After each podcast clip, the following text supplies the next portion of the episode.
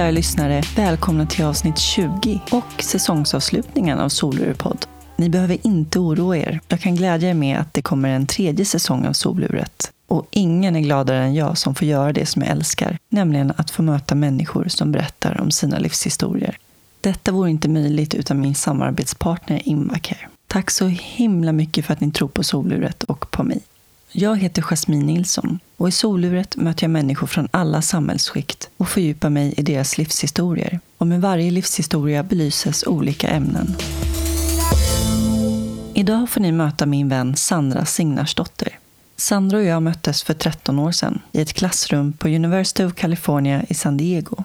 Båda hade vi mycket med oss i bagaget där vi möttes i livet, men med vår nyfunna vänskap kompletterade vi varandra och fann friheten. Den ena frigjorde sig från mental begränsning och den andra från fysisk begränsning. När Sandra var nio år gick hennes pappa bort i skelettcancer, vilket har kommit att prägla henne hela livet. I 20-årsåldern fick hon efterlämna väska tillägnad till henne från sin pappa. Det Sandra fann där i var långt ifrån vad hon hade hoppats på. Hennes sorg och psykiska ohälsa blev till slut övermäktig och ledde till att hon drabbades av en ätstörning. Idag arbetar Sandra som präst och kyrkopolitiker och hon brinner för att hjälpa barn och ungdomar som lider av psykisk ohälsa. Här kommer Sandra. Så, ska jag hälla upp kaffe eller? Mm. Håller jag upp den här eller? Trycker man ner den? Ja, det klarar jag. Ljudet av kaffe kan vara bland de bästa ljuden Ja. som finns. Då tycker jag att eh, vi är på G här. Nu känns det bra här. Jag har mitt kaffe här. Välkommen till soluret, kära vän. Tack. Nu är vi hemma hos mig, för ovanlighetens skull. Mm. Men det här är ju... Det här känns bra för mig. Det känns lite mer avslappnat. Och, Mm. jag menar, här har det ju varit några gånger om man säger så. Ja. Och eftersom att vi känner varandra också så känns det väldigt bra. Det känns mer naturligt. Det känns mer naturligt att vara här. Mm. Hur har din dag varit fram tills nu? Den har varit bra. Jag är ju ledig på måndagar. Så jag vaknade utan att klockan ringde och gick upp med barnen, åt frukost, de hoppar i studsmattan. Och så går vi iväg till dagis och hade en bra lämning. Mm, jätteskön dag. Du arbetar ju som präst i Gustav Vasa församling. Mm. Framförallt med barn och ungdomar. Med babycafé och konfirmation. Och, Mm. Så det är ju inte många helger som du har fria direkt. Nej, man kan nästan dela upp mitt år i, ja, i två delar. Du har höstterminen och sen har du vårterminen. Och vårterminen är lite tuffare än höstterminen. Mars, april månad så har det varit mycket. Det kan jag Mm. tänka mig Mm. intensivt. Jätteintensivt. Och jättekul. Du är vad man kallar också för kyrkopolitiker. Mm. Jag har suttit en mandatperiod då. och då har jag suttit lokalt i Sankt Thomas församling i Vällingby. Men nu kom jag också med i eh, kyrkomötet. Jag blev invald där. Jättekul. Och Vad, innebär det? kyrkomötet är Svenska kyrkans högsta styrande organ. Så det är väl lite som riksdagen kan man säga. Som bestämmer allt, rikstäckande, hela Svenska kyrkan. Vill du berätta vilket parti du är engagerad i? Jag är engagerad i Socialdemokraterna. Mm. Varför då? Alltså hur det kommer sig, hur jag började med kyrkopolitiken var lite av en slump. Jag har aldrig aktivt sökt mig dit. Utan det var en person som jag jobbade med. Och hon frågade mig om jag skulle kunna tänka mig att ställa upp i kyrkovalet. Ja, sa jag. Berätta mer. Så berättade hon mer och så sa hon att ja, men det är för Socialdemokraterna. Så här, ja. Men när det kommer till kyrkopolitik så vi kallar det ju inte för partier i kyrkan, utan det heter nomineringsgrupper. Vi ska ju jobba för kyrkan och kyrkans frågor och kyrkans värderingar. Så det, det är det viktigaste för mig, att jag sitter där för att jag är engagerad i kyrkan och jag tycker kyrkan är viktig. Varför? Och jag tror att många har... När man tänker kyrka så tror jag många tror att det vi gör handlar om att vi ska få andra människor att ja, bli kristna eller frälsas. Men jag tror väldigt mycket som kyrkan gör är ju att dels såklart sprida det glada evangeliet som det heter om den uppståndne Jesus Kristus. Men att vara kyrka och vara Svenska kyrkan idag, det är ju... Ja, hur svarar man på den här frågan? Svenska kyrkan är Sveriges största organisation. Vi har över sex miljoner medlemmar. Och alla är ju med av olika anledningar. Det finns den gruppen som är med för att de, de döps och stannar kvar, de konfirmeras och tycker att det vi i kyrkan gör och det vi står för är bra. Jag tror också att det finns en grupp som är med för att man värnar kulturarvet och det vackra kyrkorummet. Jag tror också att det finns de som är med för att man tycker att man har ett behov av kyrkan när man ska gifta sig och den dag man ska begravas så vill man begravas där. Och finns de som är med i kyrkan för att kyrkan finns där när kriserna uppstår. Man kan ta exemplet nu förra året när vi hade terrordådet i Stockholm. Så öppnade kyrkorna upp på en gång. Folk strömmar dit och folk har ett behov av att komma till ett kyrkorum tror jag. Alltså, att kyrkan kanske symboliserar i det läget en förlängning av livet här och nu till en förhoppning om något annat. Att bara få tända ett ljus, de här olika symbolhandlingarna, be en bön, skriva en bönelapp. De tror jag är jätteviktiga för människor. Men jag tycker att vi ska ta det från början. Mm. För att eh, Den kristna tron har ju kommit väldigt naturligt för dig sedan tidig ålder. Mm. Men du föddes 1983, den 4 januari, mm. som Sandra Matilda Eleonor Jonsson. Mm. Hur var familjen du föddes in i? Jag föddes in i en familj med en mamma som heter Rosmarie och en pappa som heter Signar. Jag är enda barnet i familjen. Mamma blev gravid när jag var fyra år. Och jag tror att hon... Jag minns att hon hade liksom en, en mage. Inte så jättestor, men ändå liten gravid mage. Och jag minns att vi pratade om att jag skulle få ett syskon. Men tyvärr så fick hon eh, missfall. Så väldigt tidigt så kom du i kontakt med döden. Mm. Jag tänker först så var det då det här missfallet och sen mm. även din pappa som blev sjuk. Du var bara nio år när han gick bort. Ja. Vad hände med honom? Han fick cancer. Det började i prostatan. Och sen när de väl upptäckte det, då hade det spritt sig i, ja, upp i ryggraden. Och kommer det dit så finns det i hela kroppen sen. Så han hade skelettcancer. Så hela kroppen, hela mm. skelettet. Så han dog den 19 september. Han dog en vecka efter sin födelsedag. 1992. Och då var jag nio, nio år. Innan vi går in på hur det präglade dig och mm. vad som hände med dig efter hans bortgång. Vem var Sandra innan dess? Mm. Jag var väldigt extrovert. Jag älskade att dansa, älskade att sjunga. Jag samlade gårdens alla barn och så ställde jag upp stolar. Och så skulle jag framträda. Jag skulle sjunga, jag skulle dansa. Jag hade nog också en del ledaregenskaper redan som liten. Just att jag kunde jag skulle bestämma lite hur vi skulle göra, hur saker skulle gå till och vem som skulle göra vad. Och jag kunde delegera ut så här, lite uppgifter till barnen om ja, men nu ska vi göra så här och då ska du vara den personen och jag ska vara den personen och vi ska göra så här. Kanske inte alla tyckte det var så roligt alla gånger men jag var nog en lite dominant flicka.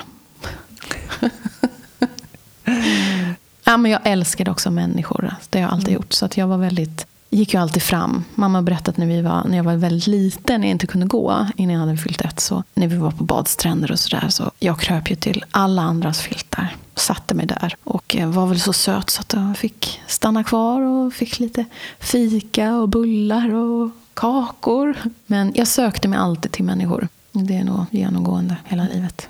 Hur gick det i skolan? I skolan gick det bra. De ville, eller min lärare ville att jag skulle hoppa över en klass. Jag var rätt jag kunde ju redan läsa när jag började skolan. Jag satt lite separat minns jag i klassrummet och hade andra, andra böcker och lite andra uppgifter som hon kunde stimulera mig med. Men hon ville att jag skulle flytta upp en klass, men det ville inte min mamma. För att eh, då skulle det bli lite längre för mig att åka till skolan. Så eh, jag gick kvar. Och sen så kom ju de andra ikapp mig rent utvecklingsmässigt. Så jag var väldigt tidig. Du föddes ju tidigt på året. Ja, precis. Jag föddes tidigt på året. Det var bra att jag stannade kvar. Hade en jättefin klass. Och sen när du fick veta då, när din pappa blev sjuk, mm. hur var det? Liksom, vad, vad, förstod du av allvaret i det hela? Mm. Jag tror att min mamma hann att berätta innan min pappa berättade själv att han var sjuk. Så berättade mamma att pappa är sjuk. Han kommer snart tappa håret. Och sen tror jag inte hon sa så mycket mer. Men det första jag minns när hon berättar att pappa är sjuk. Och sen berättar pappa för mig i bilen. i vår vita Toyota Corolla på vägen hem.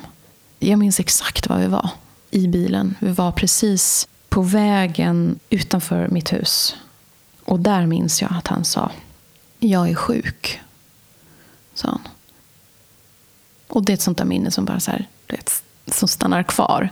Eftersom jag minns exakt var vi var i bilen. Eh, jag minns liksom jag ser i periferin liksom, vad, hur det ser ut utanför fönstren och så. Ja.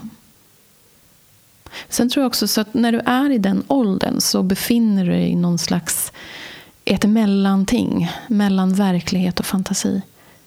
Och jag tror det är en stor räddning också hos, hos många barn som förlorar någon. Att du tar till fantasin. Fantasin är fantastisk på det sättet. För ett barn att kunna använda sig av. Att pappa kunde bli en ängel. Eller mellan livet och döden så... Ja, hur ska man...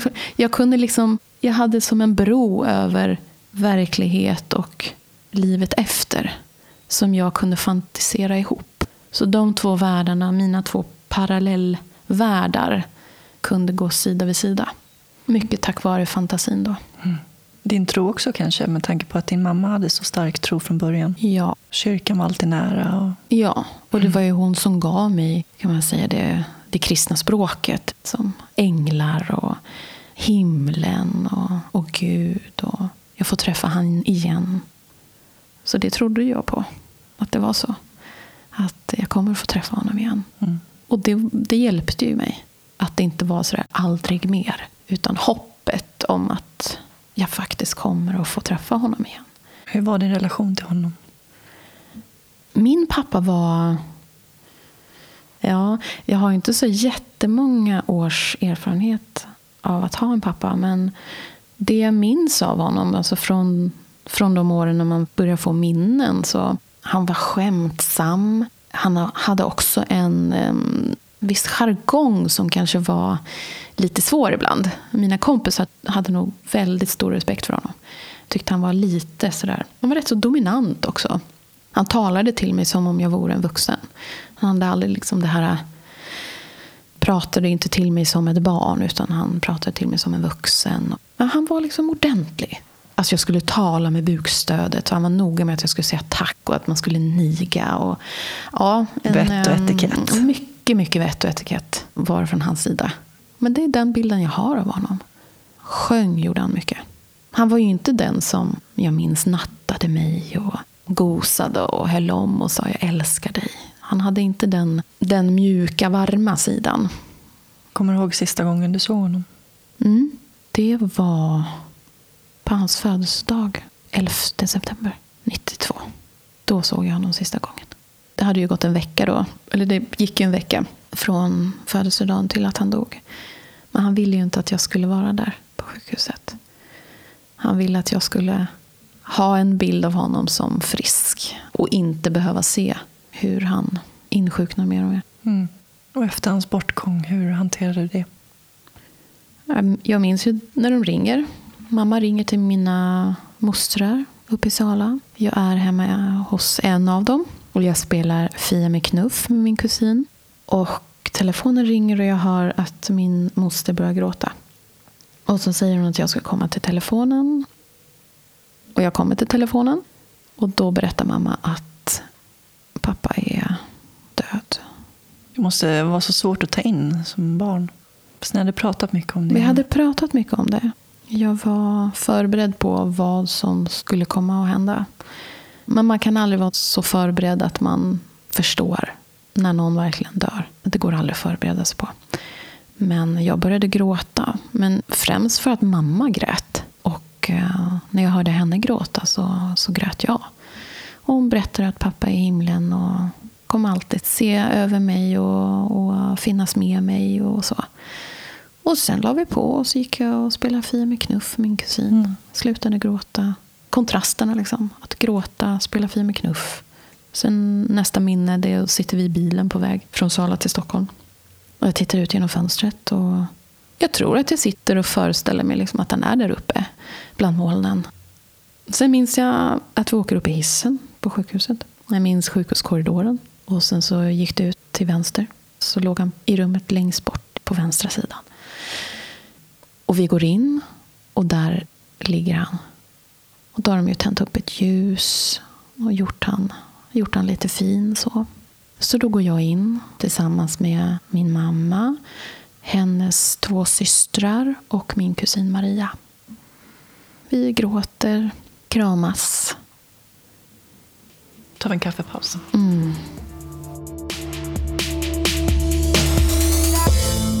Okej.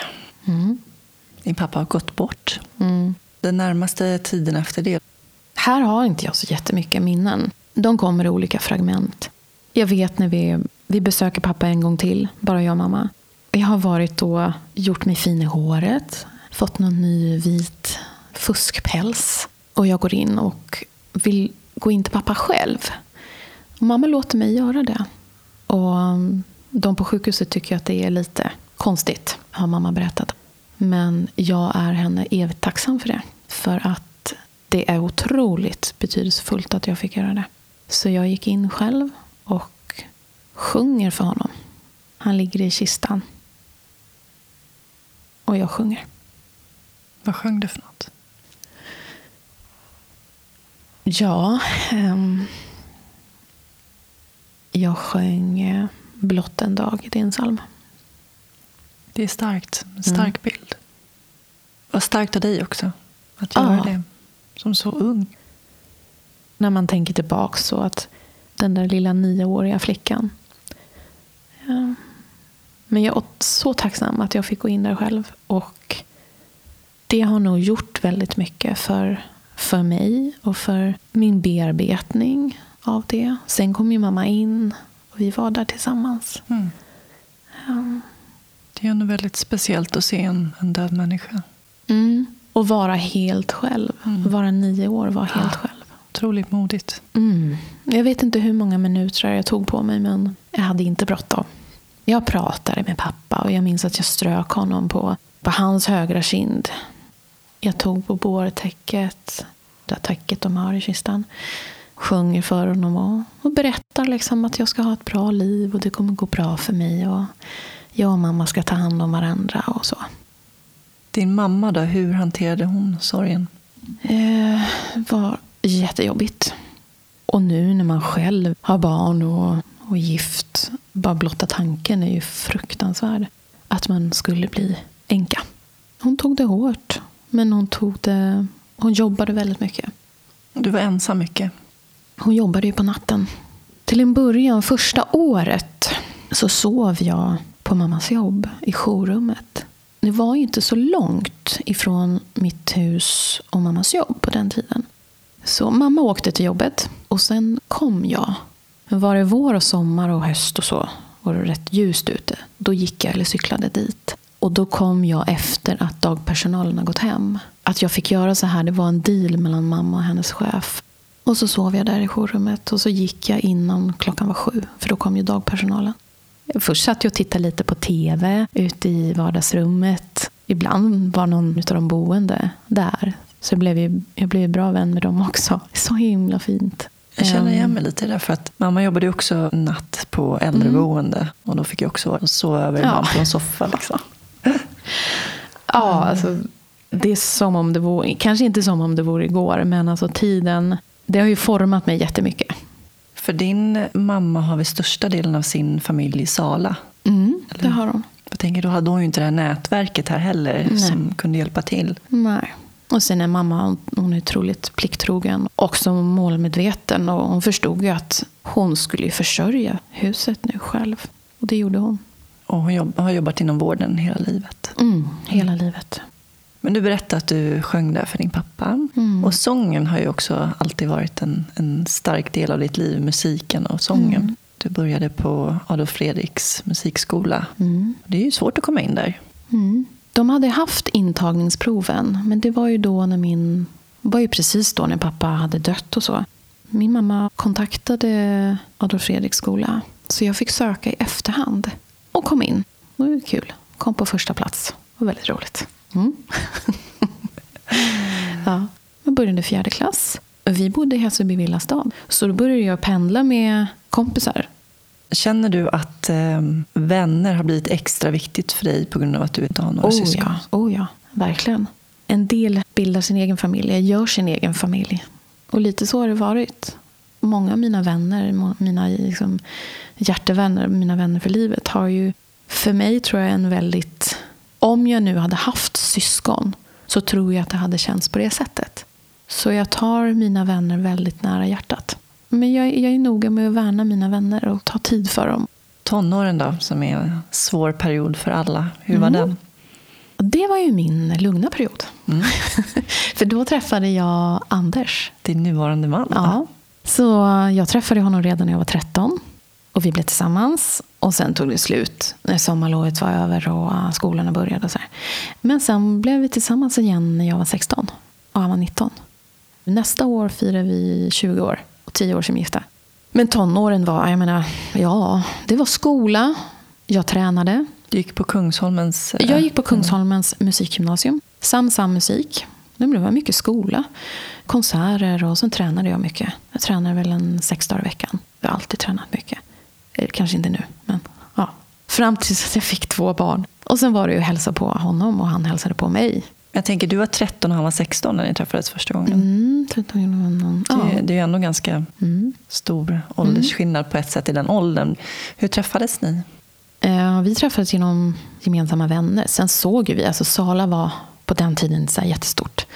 Så det kompisgänget jag hängde med, de kände ju till Anders. Anders var ju Salas snygging. Eh, Han ser ut som Brad Pitt. Det gör han faktiskt. Så att han Det, var väl, ju... det, det har väl hänt att folk har gått miste Alltså när ni har varit utomlands och rest har man typ trott att han Ja, är det Brad har Pitt. de. Det är helt sjukt. I USA så Ja. trodde de det. Vi gick och fnissade. Och så bara, Ja. Oh my god, oh my god, is that? No, it's Anders. ja, nej men... eh, Målaren ja, från Sala. Målaren från Sala. Nej men han, ehm, han och jag fick väl span på varandra. Och så började vi hänga. Och så blev vi förtjusta. Det är så här high school love, verkligen. Det är helt otroligt att ni har hållit ihop så länge. för Men Mm. Man växer ju också, tänker jag. Man utvecklas och man förändras genom Mm. åren. Och, Det har ju inte ihop. varit 19 år av en rak väg. Liksom. Utan upp och ner, upp och ner. Mycket jobb för en relation. Men min envishet och, och hans eh, tolerans. tolerans. Bra där! Bra! Ja, min envishet och hans tolerans tror jag. Perfect match. Perfect match. Ja, han är lugnet, jag är Ja, stormen. det är han verkligen. Många har ju sagt sådär att vi är ganska omaka. Att vi kanske har lite tycke för varandra rent utseendemässigt. Men att vi är rätt olika. Men eh, det är väl de olikheterna som också har gjort att där jag är svag är han stark. Och vice versa. Det blir inte riktigt tråkigt kan jag säga. Det hade blivit jättetråkigt om man levt med någon som var präst, en teolog som jag. Nej, nej, nej, nej. nej. Jag har nog med det. Jag har nog med mig själv och mina tankar. Men du, du har ju kämpat mycket med din självkänsla också sen du var liten. Mm. Vad tror du att det, det kommer ifrån? Ja, men jag vet inte. Jag vet inte riktigt. Jag tror självkänslan... Jag har alltid varit väldigt trygg i min... Nu måste jag separera. Vi säger självkänsla och själv, Förtroende? självförtroende. Självkänslan... Jag har varit väldigt trygg i den jag är och har aldrig känt att jag är det jag gör. Jag gick ju i två jättebra skolor där alla hade toppbetyg. För mig var det helt okej att få ett VG i ett ämne och veta att ja, men det, var ju det, det var ju det jag hade satsat på för att kunna ha tid med min pojkvän, för att kunna ha tid med min träning. Då kände jag ju aldrig att så här, åh vad jag är dålig som inte fick högsta betyg. Min självkänsla var inte kopplad till, till prestationerna. Balansen har alltid varit jätteviktig för mig. Att vara i balans. Jag gick ut med jättebra betyg, absolut. Men inte i alla ämnen. Målmedveten har jag alltid varit. Oerhört målmedveten. Ända sedan jag var tonåring så har jag skrivit, jag skrivit upp så här, det här året så sätter jag upp mål. Det här året ska jag göra det här, jag ska ha gjort det här. Och går jag tillbaks, varenda gång jag har gått tillbaks så har jag uppnått alla målen. Men jag tror det finns forskning på det där också. Ju mer målmedveten du är och mer specifik du är. Det är ju lättare att mäta också om du har tydliga mål. Och jag tror också medvetet och undermedvetet så strävar du ju till de här målen. Och så har jag alltid delat upp målen i, i mindre mål, alltså i delmål. Då. För att ta mig hit, vad behöver jag göra då? För att ta mig dit, vad ska jag göra då?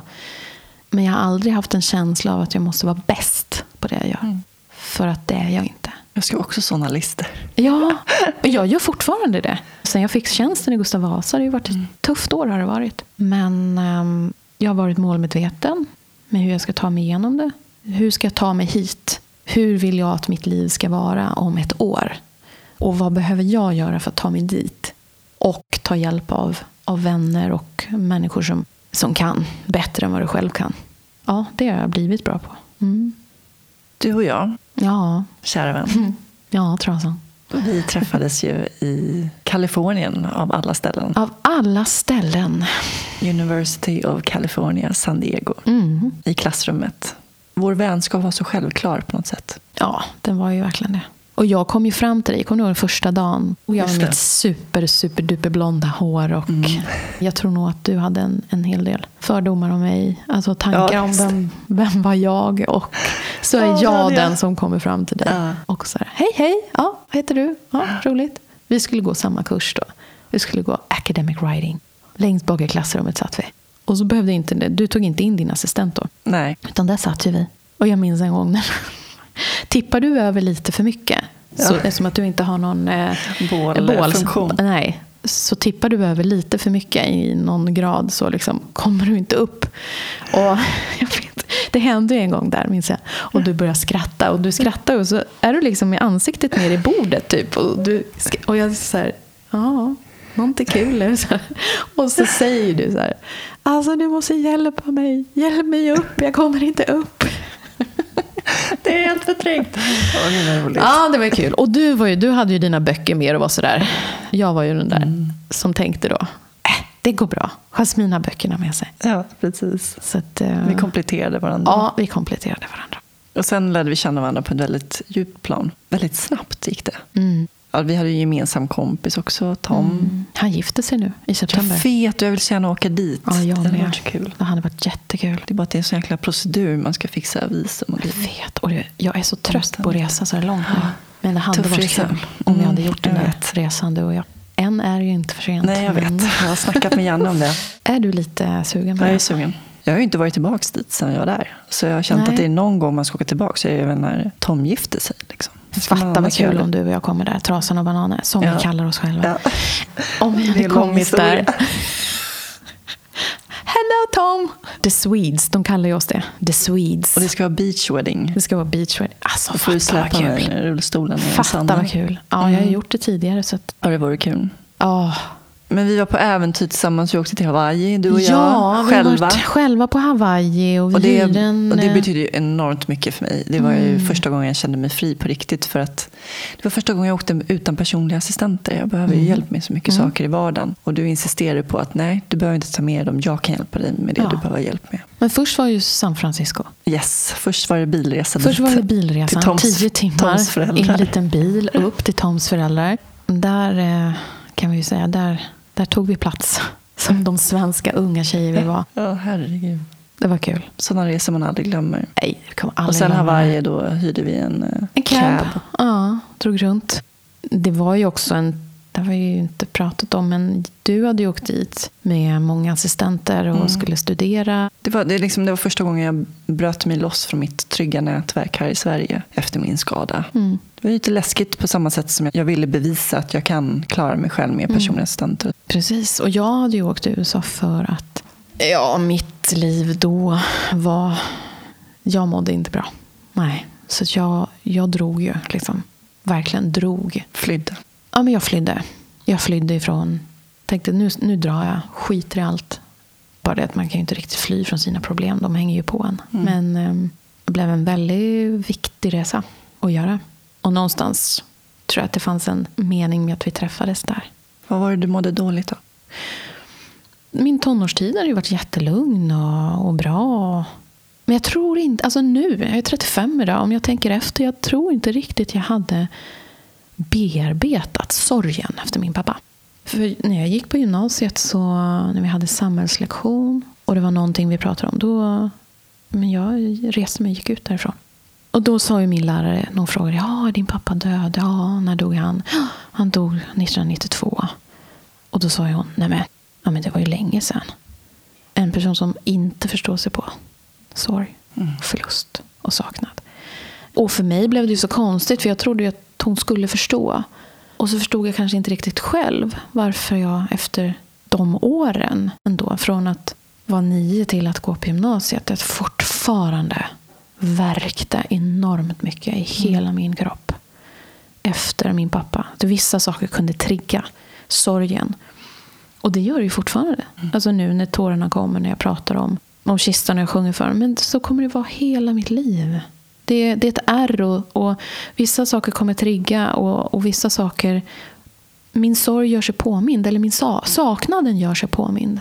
Och saknaden kommer jag leva med hela mitt liv. Hela, hela, hela mitt liv kommer jag leva med det. Jag förstår det jag kan tänka mig också att det är mycket saknad efter det som inte blev. Mm, visst är det så. Han var inte med när jag gifte mig, han var inte med när jag tog studenten, han var inte med så jag kunde presentera min kille, han var inte med när jag fick barn första gången, han var inte med när jag fick mitt andra barn, när jag prästvigdes, julaftnar. Um, han kommer inte vara med nu när min son börjar första skoldagen den 20 augusti. Han kommer inte vara med då. Morfar kommer inte vara där. Och vi pratar ju mycket om morfar och så. Jag försöker ju hålla minnet av honom. Han har ju mm. aldrig träffat honom. Men jag vill att Aron ska känna att han, han har haft en morfar. Han skulle kunna ha haft en morfar. Så det är viktigt för mig att prata om honom. Jag förstår det. Jag kommer ihåg också, jag vet inte om jag minns fel, men var det inte någon så här Pandoras ask, typ en väska med, mm. med saker och ting som väckte massa inom dig? Ja. Berätta om den. När jag jag kommer inte ihåg exakt hur gammal jag var, men det här var ju alltså ett halvår innan kanske jag åker till USA. Så får jag, min gudmor säger att jag ska komma hem till henne. Och när jag är där så säger hon att innan pappa dog så kom han med en väska till henne. Och ja, det blev helt absurt att så många år senare öppna upp en väska som min pappa har. Han hade ju en tanke med väskan. Och var den tillägnad till dig? Eller? Den var tillägnad mig. Men bara förväntningarna då höjdes ju i mig. Att han måste ha lagt ner teckningar jag ritat till honom. Han måste ha lagt ner pärlplattor från när jag gick på dagis. Han måste ha eh, skrivit ett brev. Han har skrivit ett brev till mig. Och det kommer finnas här. Det kommer finnas bilder på mig och honom som han. Och sådär. Jag trodde att han med en omsorgsfull hand hade valt ut saker att lägga ner i väskan. Så att jag x antal år senare ska få det av honom. Men det var ju inte så. Utan um, jag fick ju reda på då att mamma och pappa var ju på väg att skilja sig innan pappa dog. Men när de fick reda på att han var sjuk så så valde de att inte skilja sig. Och sen så gick det ju rätt snabbt med hans sjukdomsförlopp. Det var skilsmässodokument bland annat i där. De hade ju hunnit träffas, eller hur det nog var. Nej, de hade träffats med skilsmässoadvokater och så. Men aldrig tillsammans. Det hade alltid varit något förhinder från hans sida. Att han hade inte kommit eller hans advokat hade inte kommit. Så hade de inte kunnat haft de här mötena. Då. Men eh, han hade ju lämnat det här var ju så här maskinskrivet, svart på vitt. Saker som han säger om min mamma och anklagar henne för och så. Så att världen under mina fötter, marken under mina fötter bara liksom rämnade. Alltså det var så här, ett stort svart hål. Och det gjorde också så ont. Och hur kan man göra så? Vem gör så? Det är helt sjukt.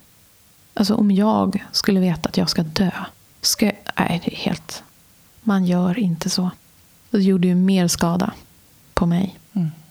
Än om man bara hade struntat i det. Mm. Så det, var ju, det där gjorde ju eh, mycket skada på mig. Det förstår jag. Ja. Du blev förbannad på honom. Oh yes. Eh, jag var jättearg. Och jag ringde upp min mamma som var på stan och som bara grät och frågade liksom, varför har jag inte fått reda på det här. Och, um, ja, men de här, det han hade sagt i de här papperna, det var riktigt, riktigt fula saker om min mamma. Så onödigt att du skulle få se det. Ja, men så fruktansvärt. Man borde ha kunnat undvika det. Ja. Hon sa ju det, att jag har ju velat bespara dig från skilsmässotankarna. Och, eller, en skilsmässa är ju oftast, den är ju inte smärtfri. Men sen finns det skilsmässor som kan vara riktigt smutsiga. Och jag tror att den här hade kunnat bli riktigt, riktigt smutsig. Han ville ju ha ensam vårdnad om mig. Han ville inte att jag överhuvudtaget skulle kunna ha kontakt med min mamma. Så han har ju slängt ur sig saker som är inte sanna och sjuka. Du flydde till USA. Ja, det kan man säga.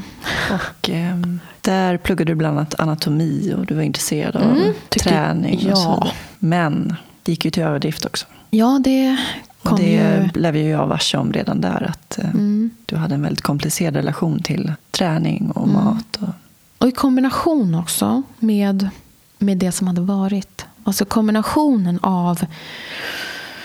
Jag tror träningen blev, blev redskapet eller medlet för hur jag behandlade mig själv under den perioden sen. Jag mådde inte bra när jag åkte till USA. Det var, hade också varit en period när min mamma hade mått väldigt dåligt. Och vi... Alltså jag skulle ju ta hand om det som var i mig och det jobbiga. Och allt det som hon... Jag tror våra, våra sorgeprocesser kom lite samtidigt på olika sätt och krockade. Och, mm. För samtidigt kände du ett ansvar för henne också. Eh, du brydde ja, dig om hon var den henne. enda jag hade kvar. Och det blev lite för mycket för mig. Med den här väskan och allt skulle rivas upp ifrån, ja, från min pappas död. Och någonstans så finns ju ett måttet är rågat liksom för hur mycket man klarar av att ta. Så då bestämde jag mig för att åka. Och träningen var... Jag mådde ju väldigt bra av att träna också. Um, och kanske har det många gånger varit bra att jag haft den. Man vet ju också att man mår väldigt bra. Alltså, forskningen säger att om du får upp din puls på över 70 procent av din maxpuls tre gånger i veckan så minskar det risken för, för depressioner. och Kroppen har fullt fokus på att, att syresätta muskler. Och du behöver tänka på vart du sätter fötterna eller du behöver tänka på dina tunga vikter eller du behöver tänka på att utföra saker rätt rent tekniskt så att du inte skadar dig. Så att hjärnan slappnar av också. Men eh, kombinationen, hur... Ja, det var en period som jag tror det, saker och ting krockade. Och sen tror jag också att det var... Jag minns ju den dagen jag blev sjuk. Det var verkligen så här från en dag till en annan. När, när kroppen inte längre kunde hålla en balans. Eller kunde, kunde hålla kontrollen. Men då slog det över på maten.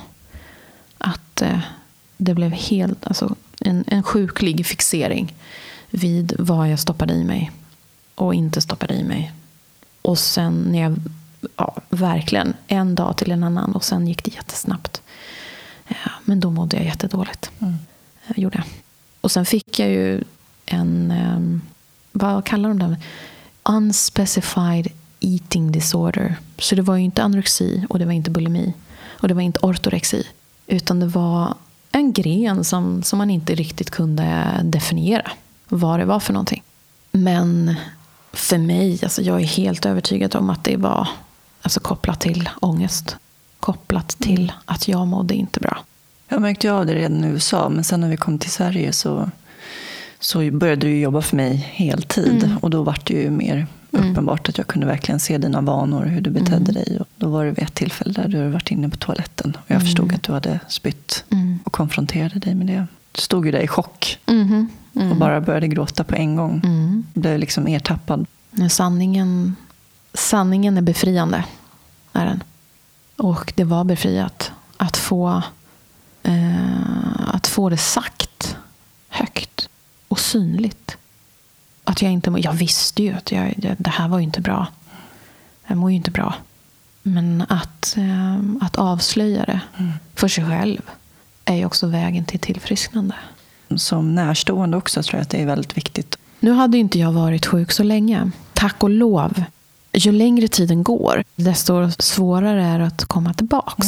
Om du tittar på flickor och pojkar som insjuknar när de är 12, 13, 11, 12, 13 och som är sjuka. Jag tror att de, där måste du lära dig att leva med det för resten av ditt liv. Jag insjuknade snabbt under en period där jag hade mått väldigt dåligt under lång tid. För mig var det väldigt mycket kopplat till åren bakåt. Och någonstans så tar det stopp. Och där tog det stopp för mig. Och jag tror att många En del kan ju ta till alkohol, en del tar till droger, en del skär sig. Men det är ju ett självskadebeteende att um, ja, hålla på och trixa med maten. Lika som det är ett självskadebeteende att skära sig eller mm. sticka sig eller utsätta sig för någonting som, där du plågar dig själv lite grann. Och det här var väl det som låg närmast till hands för mig. Men det handlar ju om kontroll, att kunna kontrollera någonting också. Mm. Att kontrollera maten ja, ja. på ett liksom fixerat ja. sätt. Och... Jag hade ju stenkoll. Jag kommer ihåg det. Men när det blev för mycket, inte av maten, men när det blev för mycket av mm. ångesten.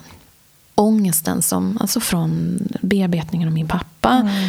Det här som hade kommit med min väska. Att min mamma mådde jättedåligt. Att jag själv mådde jättedåligt. Ja, resulterade i att jag mm. Bara kraschade. Och jag kände att så fort jag märkte att okej, okay, nu har jag varit inne och spytt, då var det bara att konfrontera. Mm. Är det någon där ute som misstänker det minsta lilla att man har ett sånt problem, konfrontera. Det är den enda vägen till ja. att kunna bli frisk mm. igen. Du måste avslöja det för dig själv och inse. Alltså, du kan ju gå och, så länge du inte sätter ord på det och faktiskt säger att jag är sjuk. Det är en befrielse i det. Och vägen till att bli frisk. Att veta att, att jag går runt och förstår någonstans att ja, det här är ju inte så bra. Men eh, bakom stängda dörrar kan jag fortsätta. Mm. Och det är ju en sjukdom som leder till döden. Så det är ju oerhört viktigt att, att man får hjälp. Och att de som ser eller misstänker vågar fråga. Alltså det gäller ju psykisk ohälsa. Rent generellt. att Gå inte och tänk att du inte ska... Nej, du ska inte, du ska inte störa eller du ska få vara lite, lite ledsen nu. Eller ja, verkar inte må så bra. Men jag gör ju så idag. Ser jag att någon mår lite dåligt, då frågar jag. Hur mår du egentligen? För du gjorde det med mig. Jag tycker det är jätteviktigt så, att göra så. Fråga. Och sen skrev du in dig på en klinik. Ja, med din hjälp gjorde jag ju det. Det var ju du som, som kollade upp. Tvingade dig. Nej, men du kollade ju upp allting och skrev ut. Vi skrev ju ut papperna hemma hos dig. Ja. Så att, eh, jag och jag. Mm. När det är någon som man bryr sig så mycket om också vill man ju verkligen göra allt som mm. står i ens makt för att kunna mm. hjälpa till. Där förstod jag det som att där fick du verkligen perspektiv på hur illa det kan gå också. För jag vet att du blev väldigt berörd av de som var väldigt, väldigt sjuka Ja, det var ju inte en rolig miljö att vara i. Nu kan jag säga att jag blev inskriven, eftersom att jag var över 18 så blev jag inskriven på dagvård.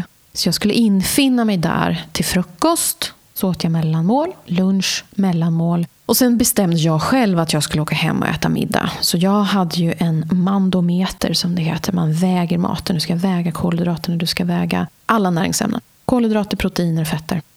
Det där höll jag på att ja, fuska med kan man säga. Jag tror jag har kvar den där mandometern någonstans hemma. Men det var ett steg. Jag vet inte hur många månader jag var där faktiskt. Jag ville ju komma dit, men du ville inte att jag skulle komma. Vill jag inte? Nej. Själva miljön vet jag inte riktigt hur, hur mycket den påverkade mig till tillfrisknande. Men där, på det stället i varje fall. Men att jag hade blivit konfronterad och att sanningen hade kommit ut, alltså kommit fram i ljuset. Och att jag hade fått hjälp att skriva in mig själv och att jag hade börjat ta steget mot att bli frisk vände ju mina tankar snabbt till att jag ville bli frisk. Jag vill ju inte leva sådär. Jag rasade ju i vikt väldigt fort. Men det värsta är ju hur det mår in här inne. Jag tänkte ju varje dag att jag kommer aldrig någonsin i hela mitt liv kunna skratta igen. Jag kan ju skratta med ett pokerface. Liksom. Men jag kunde aldrig skratta med hela min själ. Och det gjorde att jag... Det var lite så en morot. att ja, men Jag kan gå upp några kilo för då kanske jag ändå så börjar bli glad igen. Och med kilorna så kom ju också glädjen tillbaka. Mm. Sen har jag ju, det tog många år till att jag mådde bra igen. Hela jag, måste jag säga då. Och inte bara tillfrisknande till att jag gick upp till en vikt som man då anser att det här är en hälsosam vikt. Den sträckan var ju rätt kort. Men sen är ju hela vägen till att du faktiskt ska vara lycklig. Det är ju ett längre jobb. Mm. Kära vän. Kan du berätta om den dagen när du skulle sjunga på ett dop som blev en vändning i ditt liv när du bestämde dig sen för att bli präst? Mm. Jag skulle sjunga på ett dop min svägerskas dotters dop. Jag kommer lite tidigare till kyrkan och står och tittar på takmålningarna. Och sen hör jag hur eh, det kommer en eh, motorcykel som brummar så bom, bom, bom, bom, bom, bom, bom, bom, bom, och sen bom, bom, så stängs den av. Och någon kliver ut med kängor i gruset. Man hör liksom de här tunga kängorna i gruset. Och så kommer det in en man, var lång, var stilig, var svartklädd och sen hade han uppknäppt skjorta. Så det gick inte att se att det faktiskt var en präst. Så kommer han fram till mig och hälsar och säger ja, hej. Minns inte vad han hette, men jag presenterar mig. Så säger jag så, och vem är du? Jag är prästen som ska, som ska ha det här dopet. Jaha, var han präst? Bilden gick inte riktigt ihop för mig. Att han kom på en HD, kommer in där och uppknäppt skjorta och bara så här, så chill. Liksom. Inte den gamla dammiga bilden av präster från 1800-talet. Liksom. Utan han var, han var något annat. Så han hade en karisma. Han var trygg i sig själv. Han var så otroligt prestigelös. Så verklig och så riktig och så äkta och så varm. Jag försökte få ihop den här bilden av att han faktiskt var präst. Men jag hade ju inte träffat någon präst som såg ut så. Så då tänkte jag att då hade jag redan liksom haft en tanke som hade funnits där ett tag. Om att jag skulle vilja bli präst. Men jag skulle, inte, jag skulle bli präst den dag jag var mogen för det. Jag hade ju den stilen jag hade då. vad var det för stil? Jag hade mycket rock, rockkläder. Skinnbyxor, stora liksom, t-shirtar med tryck på. Coola smycken, höga klackar. Jag tänkte att nej men jag, äh, jag kan väl inte bli präst. Måste man vara på ett speciellt sätt? Måste jag se ut på ett speciellt sätt? Ja, jag höll på att tjafsa lite med mig själv där. Men han var en, han var en person som, som inspirerade mig. Var kom tankarna ifrån då att du ville bli präst? Det kom nog redan från när jag var liten. Utan att jag visste om att tanken på att jag skulle bli präst så, så ställdes jag inför de här frågorna som präster jobbar med. Existentiella frågor. De stora frågorna. De nödvändiga frågorna. Vad händer när vi dör? Vem eller vad är Gud? Finns Gud? Teodicéproblemet. Om nu Gud är god, varför finns det ondska i den här världen? Vart är min pappa nu? Och vad är sanning? Vad är lycka? Stora frågor. Filosofiska frågor. Teologiska frågor. Så de fanns ju med mig redan när jag var nio år. Sen följde sex års utbildning Ja. till präst. Jag jobbade hos dig heltid. Sen blev jag ju sjukskriven. Tre eller fyra månader tror jag. Mm. Och då gick jag i den här behandlingen. Mm. Då. Och samtidigt så tänkte jag så här, nej men jag måste, jag måste göra någonting. Och då hade jag länge velat läsa teologi. Så då tänkte jag så här, men då kan jag ju lika gärna ta en kurs. Så jag åker ju till Teologiska högskolan i Stockholm.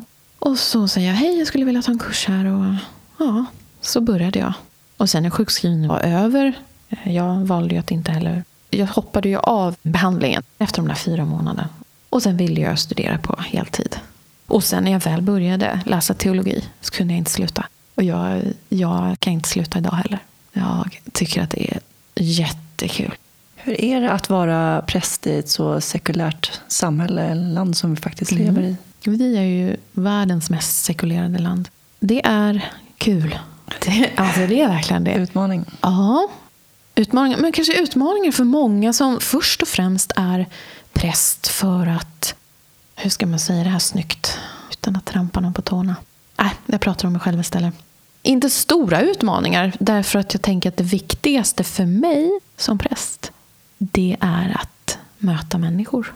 Och jag möter människor i olika former, i olika situationer i livet. Jag möter småbarnsfamiljer som står i ett kaos. Man har blivit förälder och kan jag luta mig mot erfarenheten av att jag har varit förstagångsförälder och nu är jag andragångsförälder och jag kan möta dem i de frågorna. Jag möter ungdomar som generellt idag mår ganska dåligt. Jag möter sorgehus, personer som har förlorat någon. Jag har begravningar. Jag möter människor och för mig är det att det är det viktigaste som präst. Att möta människor där de är, på sina villkor. Och lyssna. Jag menar, jag står ju inte och bankar Bibeln i huvudet på dem. Jag står ju inte och predikar för dem heller i alla de här situationerna. Utan det handlar ju om att en präst lyssnar, finns där. Man följer med en bit på vägen, en människas liv. Som jag har fått göra nu med mina tonåringar under deras konfirmandår. Jag får följa dem och deras tankar och deras frågor och deras känslor. Och, och vara en viktig vuxen, främst. Och en präst som, som lyssnar. Har man själavårdssamtal så stannar det ju där. Och det tror jag är jätteskönt och viktigt för dem. Man vet att det stannar där. Så att vara präst i sekulärt land, sekulärt land, det är roligt. det är roligt. Ja.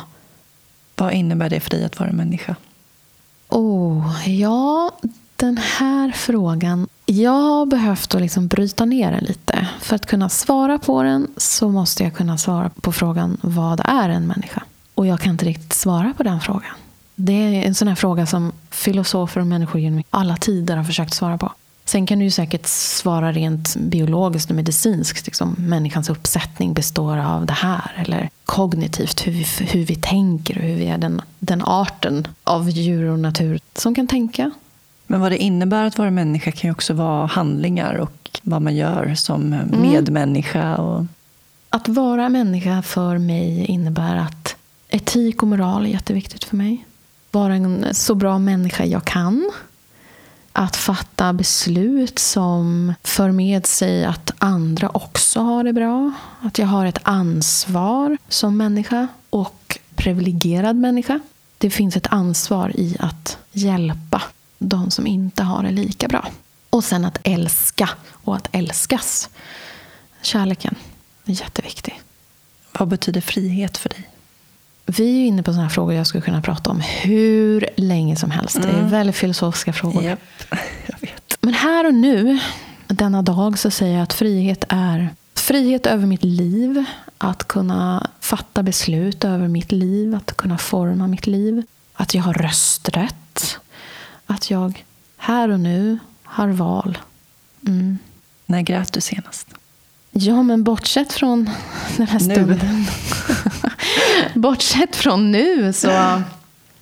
29 april, förra söndagen, då konfirmerade jag 33 fantastiska killar och tjejer. Då grät jag, för de var så otroligt fina. Då grät jag. En av dem sa... Jag hade inte riktigt kunnat räkna ut att han skulle kunna säga en sån sak. Men igår hade vi sista träffen och då sa han till mig du är den bästa läraren jag haft i hela mitt liv. Nej, men tack! Va? Nej, men tack! Han bara, nej. Det är stora ord. Det är stora ord. Och håret reste sig på mina armar. Jag blev så berörd av hans ja, det, förstår det han sa. Att det kom från honom. Du är den bästa. Man bara, Jaha, och vänta nu, vad innebär det? Vad har jag gjort? Vänta, vad har jag gjort? Eh, men kanske har jag bara behandlat dem med värde och respekt som likvärdiga individer. Att man inte gör skillnad på ungdomar, eller vuxna eller barn. Utan man ser individen och man möter dem med respekt. Så att kanske det då, om jag får gissa. Vad gör dig arg? Orättvisor när kvinnor och barn far illa. Övergrepp. Mäns våld mot kvinnor gör mig heligt förbannad och heligt vred. Skulle kunna riskera väldigt mycket för att hjälpa barn och kvinnor som far illa. Mm. Nej, där skulle jag kunna skulle uttrycka mig politiskt korrekt. Men ja, det gör mig riktigt, riktigt arg. Vad gör dig lycklig?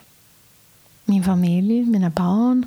Det här, träffa en vän, solljus, balans i livet är viktigt. Och det gör mig lycklig. Vad drömmer du om? Vad drömmer jag? Jag drömmer om mycket.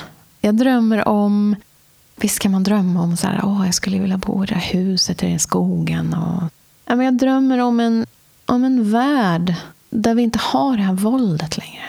Jag drömmer om en värld där min dotter kan åka hem ifrån en utekväll när hon blir äldre. Det inte finns den där överhängande risken av att hon ska komma att fara illa. Jag drömmer om en värld där min son växer upp och kan gråta utan att skämmas. Att en man ska kunna visa känslor utan att det ska finnas några normer kring det. Och jag kämpar väldigt mycket för det med mina barn, i hur jag uppfostrar dem och med människor och ungdomar jag möter. Det är den världen jag vill lämna efter mig. Du berättade ju om en anekdot här med, med din son. Mm. Ni hade sett en albino på gatan. Mm. Min son är sex år och han har fram tills idag till min stora, stora, stora glädje aldrig kommenterat en person med en annan hudfärg än den han själv har. Eller en person som sitter i rullstol. Men igår, så, eller nu i helgen, så gick vi förbi en familj och det var mamma och två barn. Och det ena barnet var albino. Och när Aron har cyklat förbi, kanske går två meter, och så säger han Vad konstig han var den där killen mamma. Och då stannar jag honom och säger Aron, stanna. Hoppa av cykeln. Kliva av cykeln. Jag vill aldrig mer höra dig säga så om en annan människa. Aldrig mer. Alla människor är unika. Alla människor är fantastiska på sitt sätt. Man är olika och unika. Eh, jag vill aldrig mer höra dig säga det. Är det förstått? Nu kanske jag var rätt mjuk i min ton. Men när jag pratade med honom så var jag mycket tydlig. Bestämd i ord och i handling. Att det här är inte okej. Okay. Så hoppas att han tog till sig det. För jag tror att det börjar där. Vi föräldrar, vi, vi kan inte bara nonchalera och säga ah, men det där, så säger man inte. Eller det, det hade liksom inte stannat hos honom. Utan nu såg han att mamma reagerade på ett sätt hon inte reagerar normalt. Och att kliva av cykeln, att man gör liksom en, en tydlig markering. En handling, kliva av din cykel, nu ställer du det här, nu lyssnar du på mig. Och jag tog tag i hans arm och sådär, öga mot öga. Det här är inte okej. Okay. Så såg jag ju på honom att det gick in. Mm. jag hoppas att han blir en ung man som aldrig någonsin mer säger någonting sånt. jag jobbar hårt på etik och moral. Ja, det tycker jag är jättebra. Bra jobbat. Tackar, tackar. Det rätt i. Ja, det gjorde jag. Jag har några lite lättsammare frågor här ja. också. Kaffe eller te? Kaffe. Bok eller film? Nu, nu säger jag absolut bok. Mm. Kött eller grönsaker? Grönsaker. Se eller höra? Höra. Heavy metal eller jazz? Jazz. Ljus eller mörker? Ljus. Fort eller långsamt? Fort. Lyssna eller prata? Lyssna. Tack så jättemycket Sandra för att du delade med dig av ditt liv i soluret. Tack, kära vän, att jag fick komma. Tack så jättemycket Sandra för att du visade mig villkorslös vänskap. I och med Sandras brinnande engagemang för att hjälpa barn och ungdomar med psykisk ohälsa vill jag passa på att tipsa om vart man kan vända sig om man behöver någon att prata med. Till jourhavande präst på 112 BRIS kan ni ringa på 116 111. Och så kan man vända sig till BUP. För mer information om var du hittar din närmaste mottagning kan du gå in på bup.se. Tack än en gång Invacare för samarbetet. Här kommer en kort intervju med Invacares VD Thomas Muller. Man hör verkligen sorlet tydligt. Verkligen. Okej, ska vi se här. Då sitter jag här tillsammans med Invacares VD Thomas Muller, eller Möller, hur tar man ditt efternamn? Han heter Müller. Müller. Ja. Och eh, vi är på Kistamässan i Stockholm. Och den här mässan heter Jultorget som är en ja. hjälpmedelsmässa. Kan du berätta lite om eh, Jultorget och eh, varför ni ställer ut här? Det gör jag gärna. Jultorget är den största och förresten kanske den enda brukarmässan som vi har kvar i Sverige. Där vi verkligen får möta brukarna. Och det är viktigt för oss, framförallt för att visa vårt breda sortiment av aktivstolar, alla drivaggregat som vi har och inte heller att glömma alla handcyklar som vi har. Det är viktigt för oss. Du har ju under flera år på raken varit med på Medtech-världens lista över 100 mäktigaste personer. Ja, det är riktigt. I ett antal år så har Medtech Magazine producerat en lista över de 100, ja, de som har mest påverkan har varit med på den listan hela tiden och det får jag väl vara glad och stolt över naturligtvis. Samtidigt så känner jag att det är ett ansvar. Är man i en sån position som man kan påverka så måste man använda det på ett klokt sätt. Och jag har inte hört så många sagt så mycket annat så att jag tror att jag förvaltar det på ett bra sätt. Ja, det står ju bland annat i motiveringen att du är en av initiativtagarna till flera av Sveriges stora hjälpmedelsmöten. Ja, det är riktigt. Sverige är ett avlångt land och professionen som då är, är offentlig anställd som regel, de får inte åka land och rike runt för att titta på produkter eller, eller så. Så att, eh, jag eh, tycker det är viktigt att branschen samlas på flera ställen i Sverige. Så nu har vi etablerat möten i Luleå, Stockholm, Skåne, Göteborg och Örebro. Okay. Du har ju arbetat länge med Invacare. Hur många år är det nu? Det närmar sig 15 år faktiskt. Det är lång tid. Det är lång tid, ja. Men det har gått fort. Ja, det har väl hänt mycket på 15 år också kan jag tänka mig i den här branschen. Ja, det har hänt mycket på 15 år. Hela branschen har det hänt väldigt mycket för på 15 år. Det som var självskrivet för 15 år sedan det är det inte alls längre då. Allting är mycket hårdare reglerat. Jag tror att det är tuffare som brukare att få det man behöver idag faktiskt. Och det är någonting som jag också känner att jag, om jag har någon möjlighet att påverka så är det en av mina uppgifter. Jag kan ta det här exempelvis med eh, sporthjälpmedel. Varför är det inte förskrivningsbart? Varför är det något privatfinansierat? Jag finner ingen riktig logik i det. Hur kom det sig att du började jobba på Invacare? Det är väldigt udda, måste jag säga. Jag har jobbat i ett antal branscher tidigare och min erfarenhet är att människor har en förmåga att gå runt i samma bransch. Jobbar man på Volvo så jobbar man sen på en annan bilhandel och så vidare. Och jag såg en annons i tidningen där man sökte en VD till Invacare och eh, man skulle inte ha någon branscherfarenhet. Och det hade jag definitivt inte. Jag tycker det var en spännande annonstext och tänkte vad har hänt i det här bolaget? Varför söker man någon som inte kan något? Och uppenbarligen kunde jag ingenting för jag fick jobbet. Ja, varför tror du att man gjorde det då? Att man sökte någon som inte hade någon erfarenhet? Jag tror faktiskt att, eller nu vet jag ju, jag hade bra många företrädare som hade varit på alla andra företag. Och man måste bara få ett slut på den här spiralen och få in någon, någon med ett annat tänk i alla fall. Förstår. I dagens avsnitt så har vi pratat mycket om betydelsen av tro. Och då undrar jag, är du eh, troende? Nej, jag är inte troende i den andliga meningen. Det är jag inte.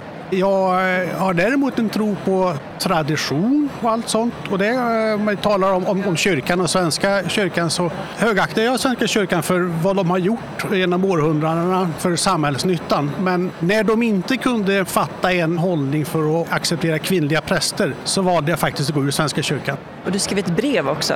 Ja, jag skrev ett brev till Svenska kyrkan där jag förklarade att om man inte fattade en annan hållning i den här frågan så fann jag ingen annan väg än att gå ur kyrkan. Och vad jag förväntade mig då, det var att vi skulle komma i någon form av dialog i ärendet. Det gjorde vi aldrig, för jag fick aldrig något svar. Nej. Stor besvikelse. Men jag hoppas att det har gått framåt, för nu har jag ju faktiskt intervjuat en kvinna som är präst och eh, hon brinner verkligen för ja. feministiska frågor också. Det är jag mycket glad för. Invacares viktigaste uppgift är ju att förbättra livskvaliteten för människor. Stämmer. Genom hjälpmedel helt ja. enkelt. Vad är livskvalitet för dig? Livskvalitet för mig är att ha förmånen av att kunna tänka tankar, diskutera idéer som man har med andra människor, komma fram till vilka idéer som man bör genomföra och sen även vara delaktig i genomförandeprocessen. Att få vara med på hela den kedjan, det är livskvalitet för mig. Personligen då? Personligen är det samma sak. Det är bara andra ändamål. Och vad är det för ändamål? Gör det hemma så är det ju då vad familjen ska utvecklas i. Och vi kommer säkert till en sommar och då är det viktigt att samla familjen. Vi har ett landställe i skärgården ett landställe med utvecklingspotential som det heter. Och då tycker jag att det är väldigt trevligt att samla familjen och enas om vad är det vi ska utveckla och så gör vi det tillsammans. Då får du ha en riktigt skön sommar med familjen. Tack, jag önskar dig detsamma. Tack så mycket Thomas. Tack själv. Följ gärna Solur på Facebook och Instagram så kan ni hålla er uppdaterade inför nästa säsongstart. Med tanke på dagens gäst avslutar jag med ett indiskt ordspråk. Missunna aldrig någon dess sken av lycka, för du vet aldrig vilka hemliga sorger hon bär på. Tack så jättemycket alla som har lyssnat denna säsong. Hoppas ni får en riktigt skön sommar och passa på att hinna ikapp alla avsnitten inför nästa säsong. Själv ska jag åka till min lägenhet i Torrevieja i Spanien. Jag ska sitta på min balkong på 14 våningen med utsikt över Medelhavet och fundera ut spännande gäster inför nästa säsong. Ta hand om varandra. Hej då!